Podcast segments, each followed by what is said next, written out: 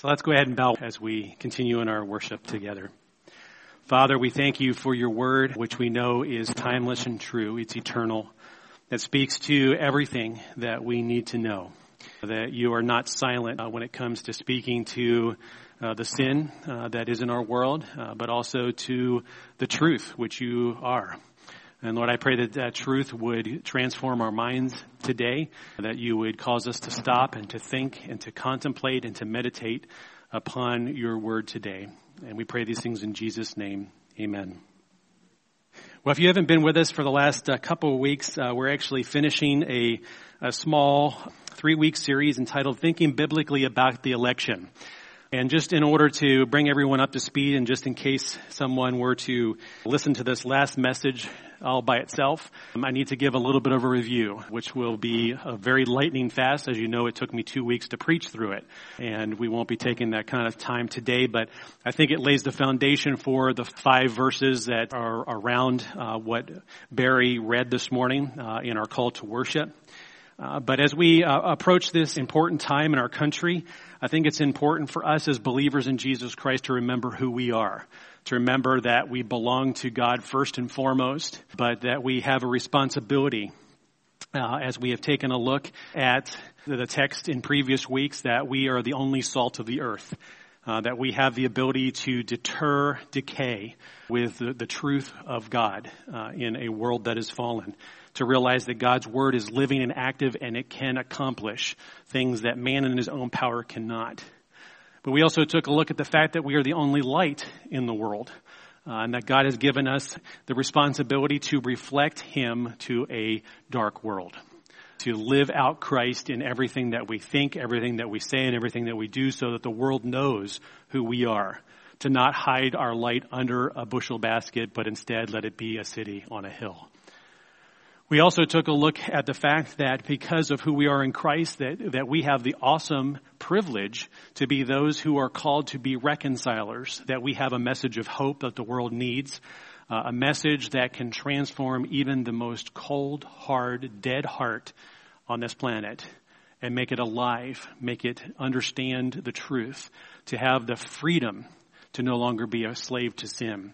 And so as those who are reconcilers, uh, we cannot reconcile if our light is not shining and if we are not salt. We need to see the importance of all three of those working together for God's glory and for good. We also took a look at the fact that God is sovereign over all, that there is not anything in this world that is operating independent of God. Matter of fact, God is the one who sustains all life. He is the one that uh, either through his uh, decretive will causes things to happen or his permissive will where he allows things to happen. God is still involved in every aspect. It does not mean that he is the author of evil because he is not. Man is the one who is evil. Uh, God is light and purity and holiness. We also took a look at the fact that we are in a time such as this where we have an opportunity as believers in Jesus Christ to do something that uh, even Paul saw the importance of. And that is for us to see the truth that we read about in Proverbs chapter 14, 34, which says, righteousness exalts a nation, but sin is a reproach to any people. Uh, and we have the opportunity to live out the righteousness that Christ has given us so that the world can see, so that the world can be challenged in its thinking, so that the world can see their sin as we now see our sin before a holy God. And one of the things that we have that the world needs is good. Because man in and of himself, when he is a slave to sin, does no good. And I'm talking about good in relation to God. Because we can take a look at mankind and say that person is a good individual. Well, when we use a standard less than the holy God of all, then yes, there are people in man's eyes that are good. But we have to remember that that's not the standard by which we are measured. Because if that was the case, then no, there was no reason for Jesus Christ to come. Because there are lots of good people, and I'll put good in quotes, in the world. It says uh, in Proverbs that do not withhold good from those to whom it is due when it is in your power to do it. That's Proverbs 327. And it is something that we have something to give to the world. Not only the hope of salvation through Jesus Christ, but we also have good as we are doing those good works which God prepared beforehand that we should walk in them. Good works that can impact the culture for good. And the thing is, is we made the, establish the fact that godly leaders equal a godly nation. Uh, because those godly leaders will be an example. They will be like that light on the hill. They will be that salt. It doesn't mean that everyone in that nation is going to be godly, but that moral compass, that moral center is going to have a profound effect on that culture, on that nation. Proverbs 28:12 says, "When the righteous triumph, there is great glory." But when the wicked rise, people hide themselves. Because the thing is, wickedness is awful. Sin is awful. Man, unrestrained, is capable of heinous acts. And therefore, when that evil arises, yes, people will hide themselves. But we as believers in Jesus Christ should not hide ourselves because we have the very thing that can change people. A message of hope through Jesus Christ.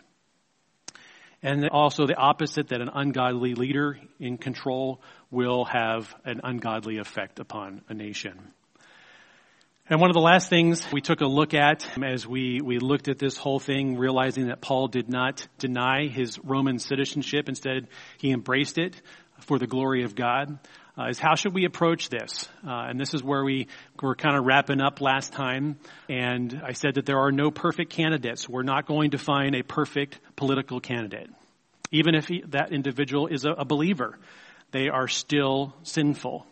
Uh, but the thing is, is we're not electing someone as if they are the love of our life.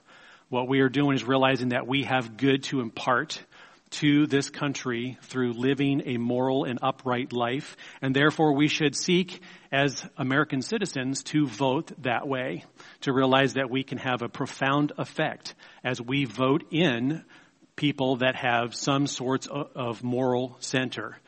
Doesn't mean that they're going to be perfect. Doesn't mean that they're going to have every view or everything that we think personally should a candidate have. Uh, and the thing is, if, if that's the case, it's kind of like looking for a church. You know what? You're never going to find a perfect church. You're going to have to, to realize that there are going to be times where the church is even going to fail. But by the grace of God, we can be overcomers. We can have an impact. We can be an example, even in the, the times when we fall short of the glory of God. We do have to look at the character of the candidate uh, to see whether or not they are a person that keeps their word. If they make promises, do they deliver on them? Sometimes promises take time, but sometimes we see that they, they change their mind. And they say one thing for one audience, and then when it's time, they say something different for another audience, and then when actually the rubber meets the road, it could be in the middle to one side or the other. Uh, we do need to look at their track record as well. What have they decided? What things have they voted which direction on? To see, you know, what, what are their values? Uh, what are the policies of that particular candidate? What do they hold to? Who do they surround themselves with? Because uh, as we know, you know, you cannot separate those whom you surround yourself with from what they're going to have as an impact on your life. You know, bad company corrupts morals. Uh, and the thing is, we need to understand as we t- take a, a look at one aspect last week is that it's not an all or nothing pursuit. We have, by the grace of God, has have the ability to choose the very best candidate because we know that when we choose uh, someone who is uh, moral or has a moral conviction, that that is going to be better for the country at large, as opposed to uh, pretending that just because they aren't, all, you know, you know, on my checklist of every item that I would pick, that somehow they fall short of my standard, and therefore God can't use them to impact the culture. And so, last time we finished with honesty, integrity, and morality. Uh, realizing the importance of all three of those because our God is a God of truth, that He does not lie.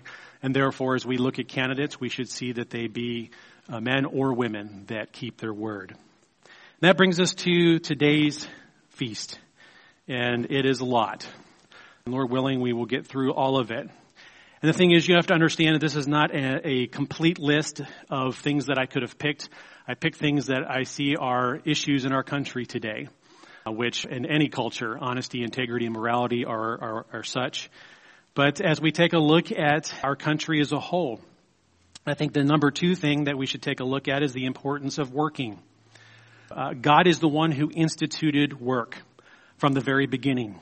Himself being the example. You know, we know that God created for six days and he rested on the seventh. Is that because God was tired? No. God gave that to us as an example for us to follow.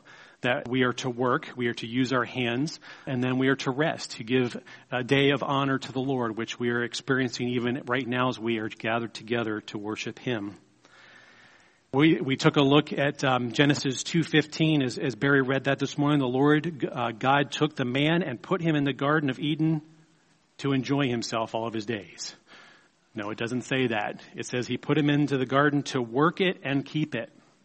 So God, even after creating and, and bringing everything into existence out of nothing, gave Adam something to do. Because God knows that it's important for us to not be idle for us to have something to do, uh, to work at, to keep. Uh, in the book of Proverbs, chapter 14, verse 23, it says, In all toil there is profit, but mere talk ends only in poverty. Uh, Proverbs 18:9 says, "Whoever is slack in his work is a brother to him who destroys." See, the thing is, is that we we need to see the importance of work, to not be lazy, to not think that someone else owes us so that we can kick our feet up and enjoy uh, what life we think we should are deserved or we should have. A matter of fact, those are all Old Testament examples. Let's go to the New Testament because even as believers in Jesus Christ, there's a warning against laziness and idleness. Listen to what it says in 2 Thessalonians chapter 3, starting in verse 10. It says, For even when we were with you, we give you this command. Okay, so this is a command that is coming from Paul uh, to the church at Thessalonica. He says, If anyone is not willing to work, let him not eat. So, in other words, it's important for even believers to make sure that if you are capable, if you are able to work, that you should not just expect to receive from everyone else. Instead, you're to work and you have the ability to earn a living. Verse 11 goes on to say, For we hear that some among you walk in idleness. Not busy at work, but busy bodies. See, what happens is, is when we don't have something to do, when we don't have something productive to do because we see that, you know, God's providence as He gives us the ability to work and gives us jobs to be able to exercise uh, our, our minds and our bodies and our abilities, uh, that we have a responsibility to also engage in that uh, to not let that lay aside because the fact is, is that when given the opportunity, even within the, the church, if people don't have something to do, something that they're doing to minister one to another, then they become idle. And then they can become busybodies, which means they get their, they, they poke their noses in where their noses don't belong and can cause problems and dissensions and even ending up at, at some point in a church split. Verse 12 goes on, now such persons we command and encourage, how? In the Lord Jesus Christ to do their work quietly and earn their own living. So right here are uh, multiple examples, and this is not exhaustive, but we need to see that there is importance in working, that we should not expect someone else to pay our way. Now that does not mean that there are those who are in need that cannot work. And I think that honestly, that's not really the government's responsibility to take care of those individuals. Really, it's the church to take care of the needs of those who are genuinely in need and not those who would rather be idle and lazy and not work. That's number two. Number three brings us to the sanctity of life. And I know this is a volatile issue in our country today. Matter of fact, a lot of the debate uh, has been over recent weeks, even with the Supreme Court justice appointee, that this is something that is heated and very much at the forefront of a lot of the arguments. Uh, let me begin by saying that abortion is not a human right. And we may hide it or put it under the guise that it's a woman's right to choose what to do with her body. Well, that is man's philosophy or, or woman's philosophy uh, devoid of God. And the reason I say that is because I, I'm, I'm going to take you and I'm going to show you where does life begin? Does it begin at conception? Or is life even before that? Well, Jeremiah chapter 1 verses 4 and 5 says, Now the word of the Lord came to me, and this is the prophet Jeremiah speaking. He says, Before I formed you, uh, uh, this is the Lord speaking through the prophet Jeremiah, before I formed you in the womb, I knew you. Well, wait a minute. How's that possible? So we're saying that uh, the prophet who would be named Jeremiah, that would be one who communicated the word of God, before God even formed him in his mother's womb, God knew him. So that means that he existed prior to his actual forming in the womb. That's because God knows all.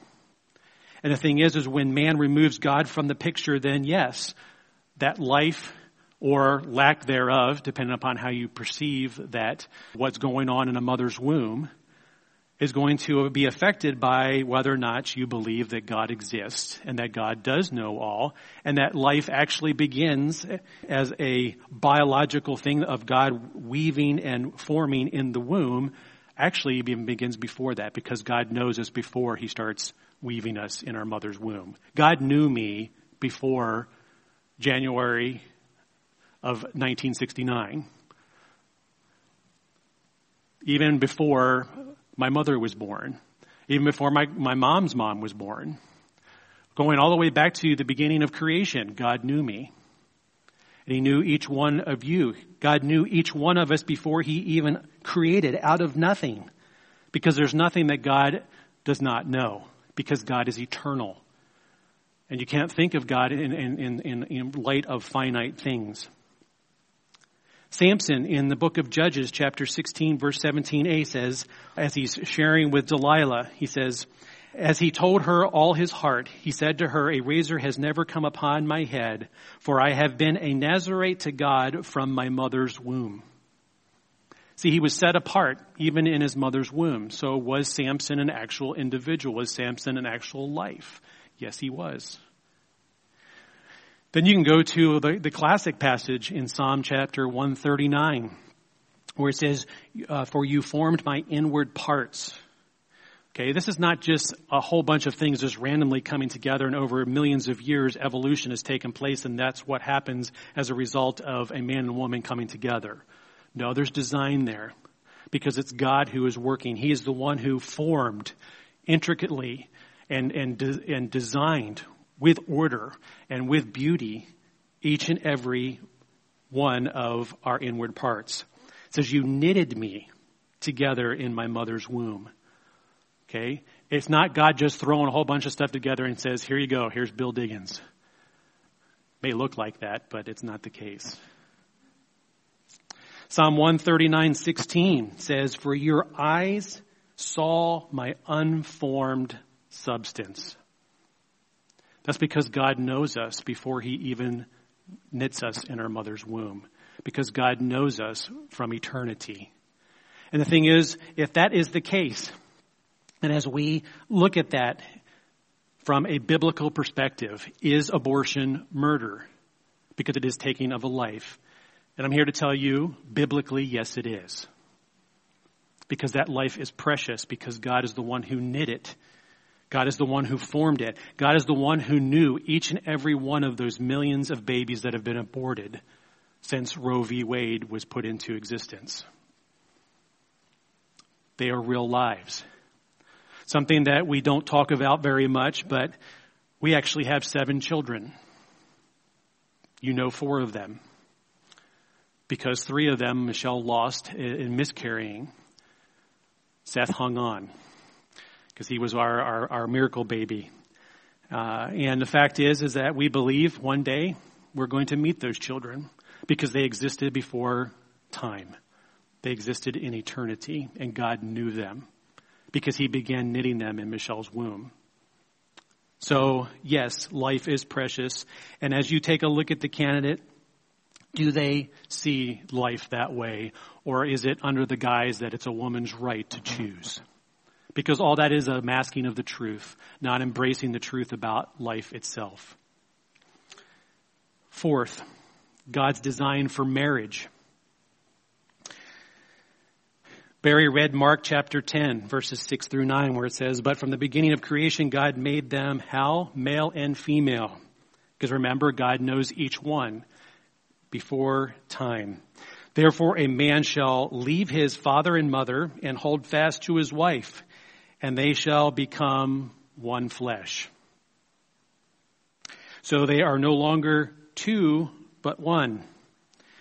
What therefore God has joined together, let no man separate. See, we need to understand and to see things from God's perspective. Because as we read Genesis chapter 1 verse 31, it says, And God saw uh, everything that he had made, and behold, it was very good. Everything that God created was very good. And there was evening and morning the sixth day.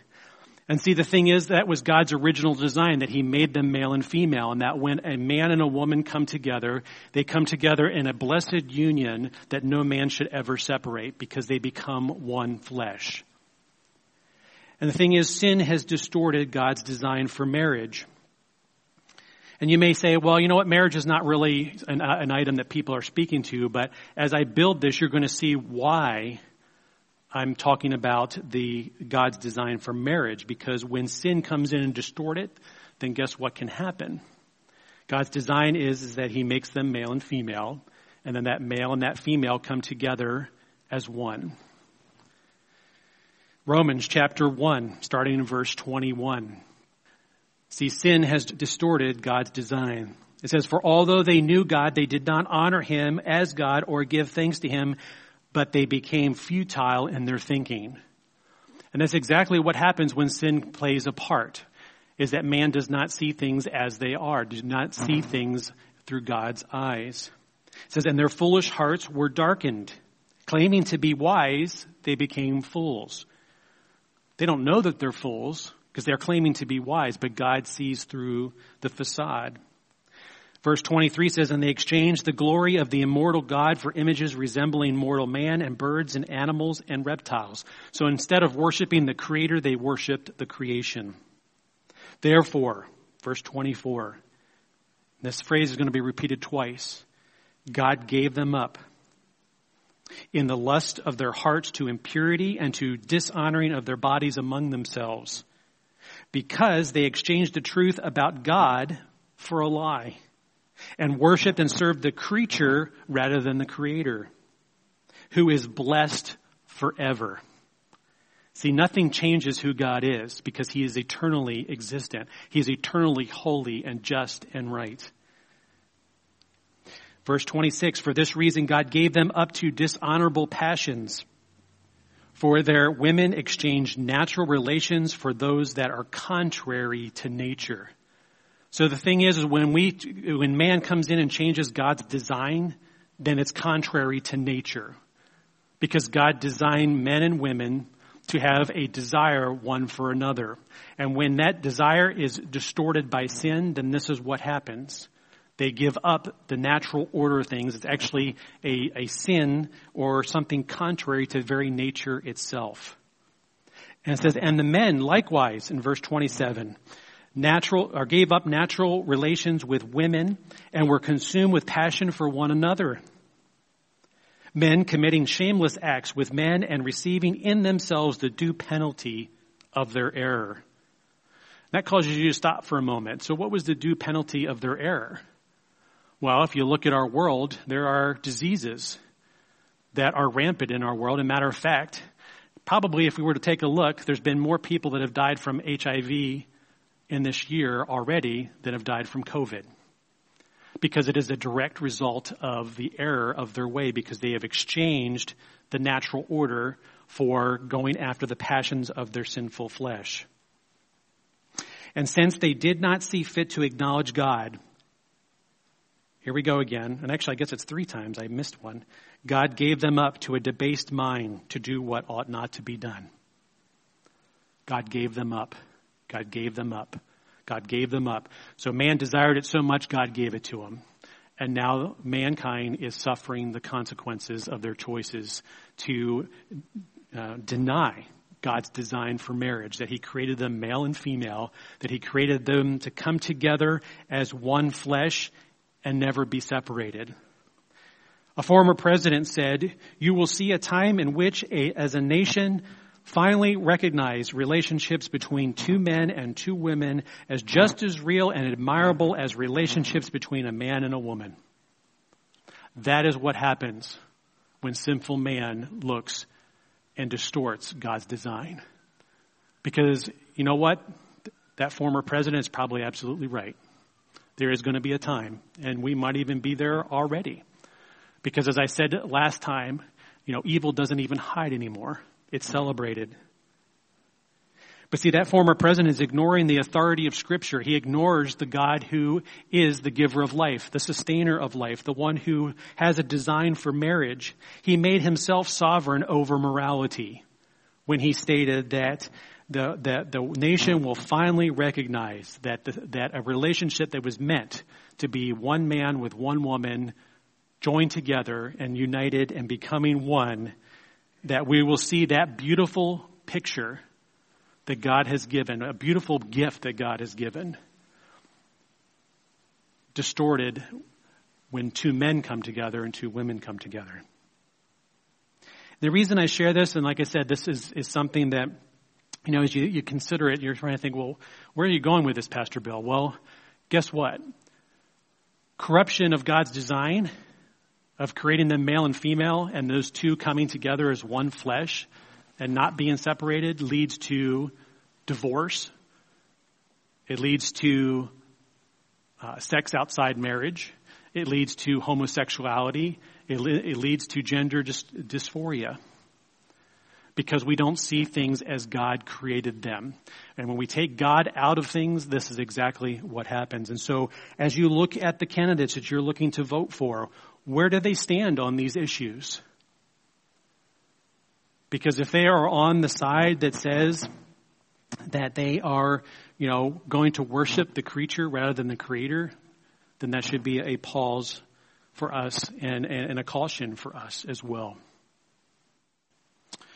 Number five, the importance of law enforcement. And we've seen this exploding in our country.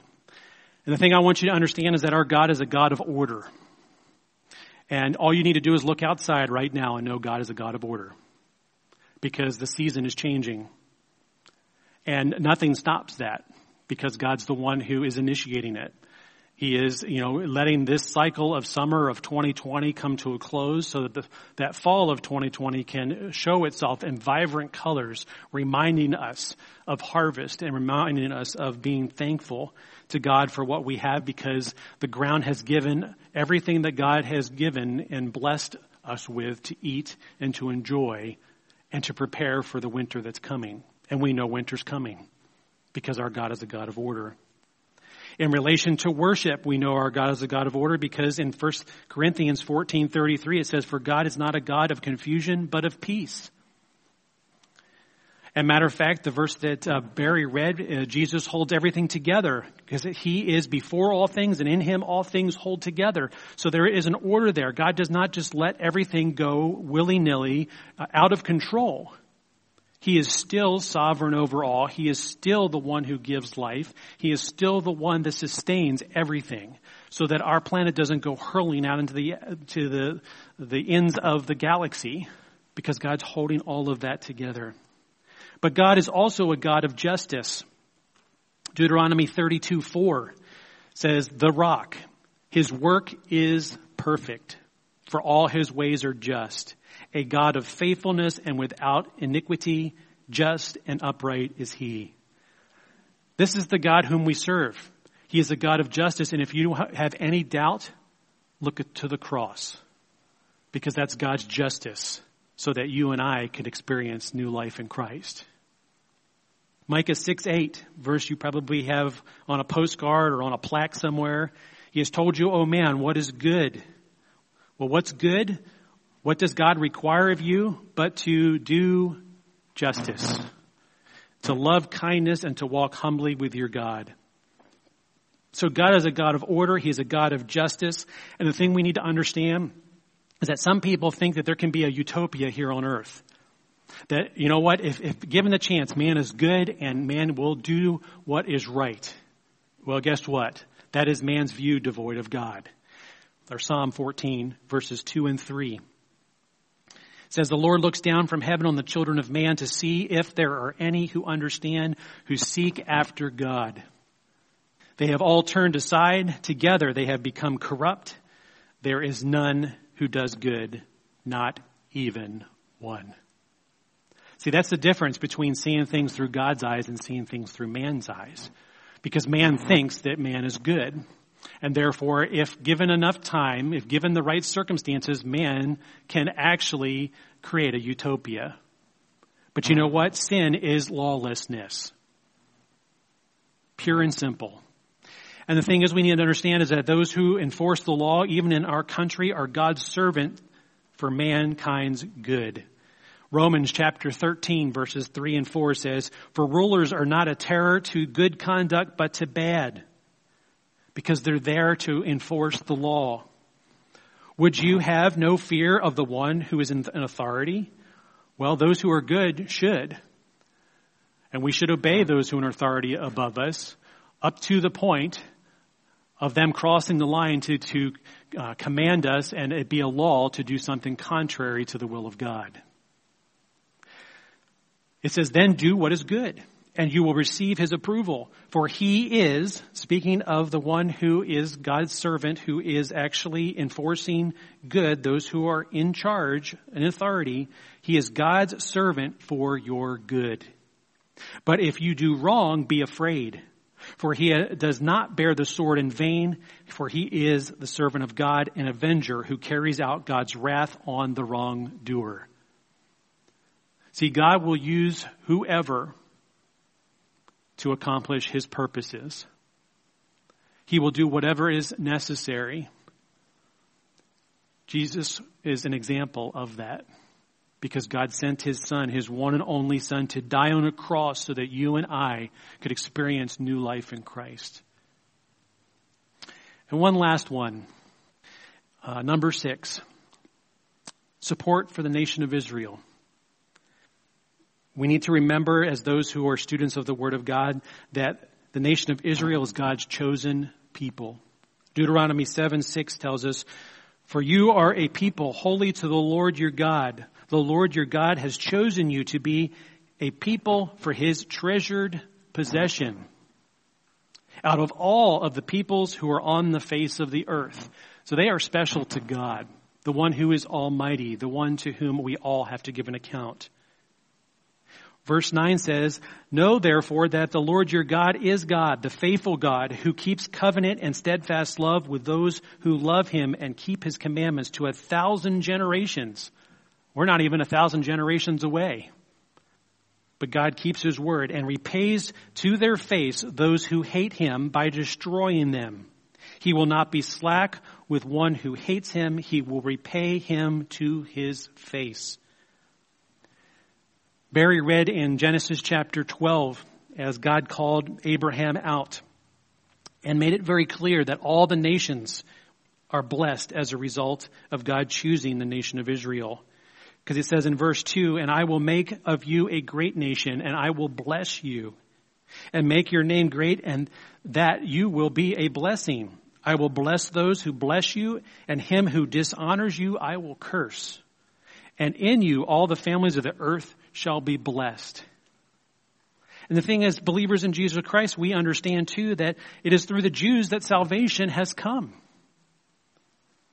It is through the Jewish nation, the one who is of the tribe and lineage of David, Jesus Christ, who is the Messiah, who came to offer himself.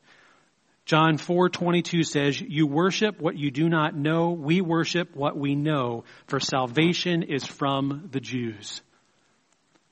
See, as a nation having the ability to, to uphold and to protect and to see the interest of the nation of Israel is something that we should do and every nation should do because with it comes a promise that all the, the nations of the earth will be blessed.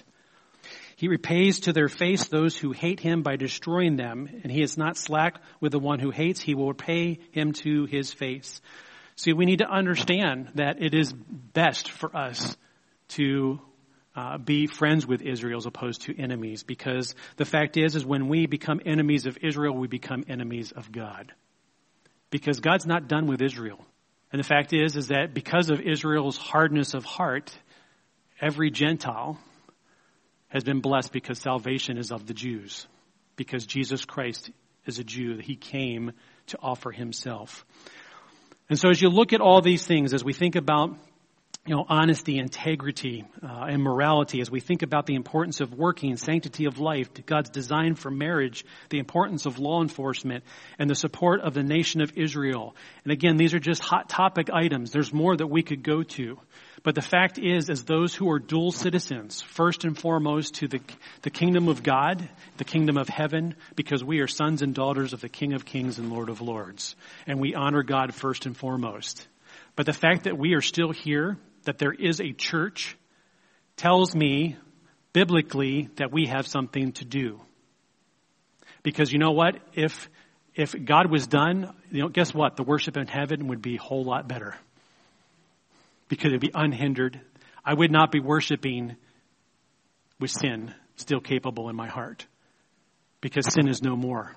So if it would be better for me to be in heaven right now and for the world to be in heaven of, of believers, then guess what? That's where we would be. But the fact that we're still here, that there is a church, and that, that we have a message of hope tells me that we have a responsibility to be that salt, that light, to be those reconcilers, because we have something that the world desperately needs. And this is a time and a place where we are, yes, in a season, and yes, we have an opportunity and I think that every Christian should exercise their right as American citizens to vote and to take a look at every candidate, whether they're male or female, whether they're running for the highest office in our country to local government, whatever it might be, and look at it through the lens of scripture and say, which one has the best example of, you know, making decisions and living their life in relation to what the Bible speaks to, which we know the Bible speaks to, to everything. And I've, I've, given you some food for thought. So as you take a look at the candidates, as you go to the voting box on November the 3rd, take this artillery with you, but do your homework. Don't just vote one way or another because you've always been a Democrat, you've always been a Republican, or you're in the middle and you, and you just, you know, roll the dice and decide. Okay? Uh, yes, God does even control the lot. But we have a responsibility to be believers that are in the Word of God and know what the Word of God has to say. To realize that when we vote in people that have ideologies and things contrary to the Word of God, then what can we expect them to do when they're in office? Exactly the thing that they're going to do. And you know what? Yes, we do take a chance in voting someone into office that maybe says one thing and may end up doing another. But guess what? Don't forget that our God is a God of justice and that he will set the record straight. And the thing is, is we're supposed to vote as, as best we possibly can. But do so just like Paul, utilizing his Roman citizenship to gain a platform to be able to speak the truth about who Jesus Christ was, even to the Emperor Nero, because he was a Roman citizen. So guess what? This is our Emperor Nero. This is our opportunity as citizens of this great country to have an audience because we have a vote. So utilize it for God's glory. Let's bow for a closing word of prayer. Gracious Father, we do thank you uh, this morning for these truths. Lord, I know that some were hard to take in because culture has had a profound effect even in Christian circles. Lord, and it is difficult to, to look through the lens of holiness and purity. Lord, I pray that you would help us to, to see the importance of voting the very best that we possibly can, knowing that you are the one who raises up kings and takes kings down, as we have learned in previous weeks. Because you are sovereign over all, that every king, no matter who they are, no matter how they are uh, put into office, whether through a coup or through the voting of people, is still there by your uh, permission, because you are sovereign over all. And Lord, I pray that you would just, in these coming days, Lord, as I know it is difficult uh, as far as politics are concerned. And Lord, I've, I've never preached a sermon series like this before. But as I look at our country, and, I, and I've, I've stated in, in previous weeks that evil does not even hide anymore. We need to be that salt. We need to be that light because when we hide, then what can we expect other than man to fulfill the sinful desires of his sinful flesh? Give us the boldness and the ability to be your witnesses throughout the ends of the earth. In Jesus' name, amen. Isn't it wonderful that we have a God that knew us even before time began? Please stand and join us and He Knows My Name.